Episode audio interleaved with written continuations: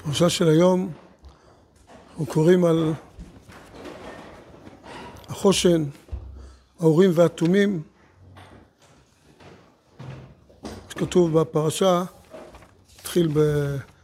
עשית חושן משפט, מעשה חושב, כי מעשה לבנת הספיר, וכמעשה אפוד תעשינו, והסיום של הפסוק האחרון בקריאה של היום, נתת אל חושן המשפט את האורים ואת התומים, והיו על לב אהרון בבואו לפני השם, ונשא אהרון את משפט בני ישראל על ליבו לפני השם תמיד.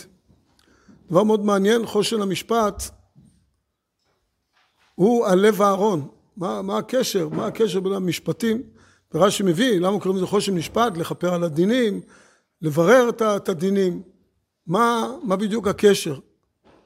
אז רואים פה עניין מיוחד במינו, הרב קוק מבאר, אומר את הדברים האלה ככה תוך כדי דברים באורות בעניין על ארץ ישראל, עכשיו אנחנו נדבר על האותיות, שנש...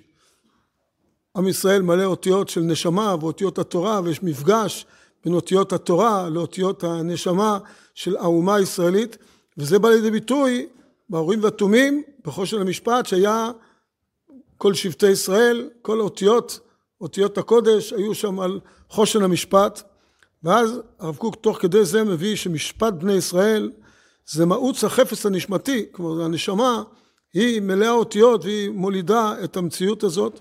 הוא מזכיר נש... משיח, משיח רוח אפינו אשר יקראו לו השם צדקנו.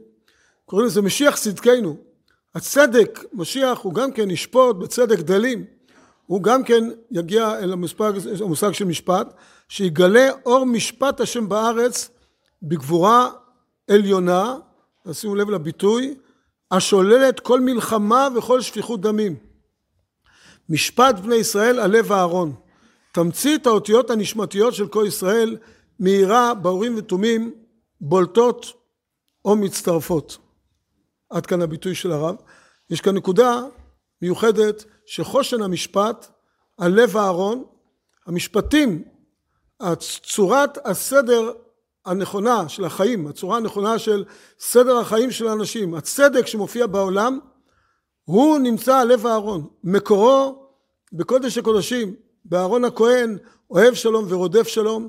משם בעצם המקור של כל הצורה של הופעת הצדק בעולם, שממילא גם מונע שפיכות דמים ומלחמות, כלומר לא רק בתוך ישראל, זה דבר שהוא מתפשט על פני כל העולם כולו. כלומר, הבגדים, בגדי הכהונה, חושן משפט, ההורים ותומים, מלב אהרון הולכים ומתפשטים, ולכן קוראים לזה חושן משפט, כי זה בא לידי ביטוי במשפטים, בהתייחסות, בצורת החיים הנכונים בין אדם לחברו.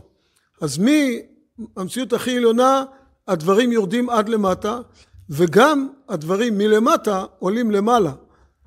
הרב באורות התשובה, יש פסקה מעניינת, בפרק י"ג, הוא כותב הרב, דרך התשובה היותר מקורית וטובה הנובעת מאור תורה בעולם היא השינון בחלק, בחלק דיני ממונות וכל המשפטים שבין אדם לחברו הכלולים אצלנו בלימוד חושן משפט. כלומר גם התשובה, גם מלמטה למעלה, כשאנחנו עוסקים בלימוד הדינים, בלימוד המצוות שבין אדם לחברו בצורת הסדר הנכונה של החיים בינינו הצדק הזה עולה גם ומגיע ואדם שב בתשובה ומגיע שוב להיפגש עם ריבונו של עולם. כלומר הדרך היותר מקורית וטובה, ביטוי מעניין, מקורית, כלומר שאדם עוסק ב, ב, בצורה הנכונה של החיים פה בארץ, בחושן המשפט, ולא סתם קרא לזה הטור, בשולחן ערוך חושן המשפט, שזה באמת הצורה שבה הדברים מגיעים מלמעלה עד למטה ושוב עולים מלמטה בשינון דיני ממונות, עולים ודרך זה חוזרים בתשובה ועולים אל הקדוש ברוך הוא. וזאת הצורה, כפי שהרב כותב, משיח צדקנו, אותו צדק יופיע, השולל כל מלחמה וכל שפיכות דמים. שבת עשרים נזכה לקשר העמוק הזה שבין המשפטים על לב אהרון לבין מציאות החיים המעשית, מלמעלה למטה ומלמטה למעלה, ונזכה באמת לשלום, בלי שפיכות דמים ובלי מלחמות, בעזרת השם בבניין בית המקדש ובידי כהונה בעזרת השם במהרה בימינו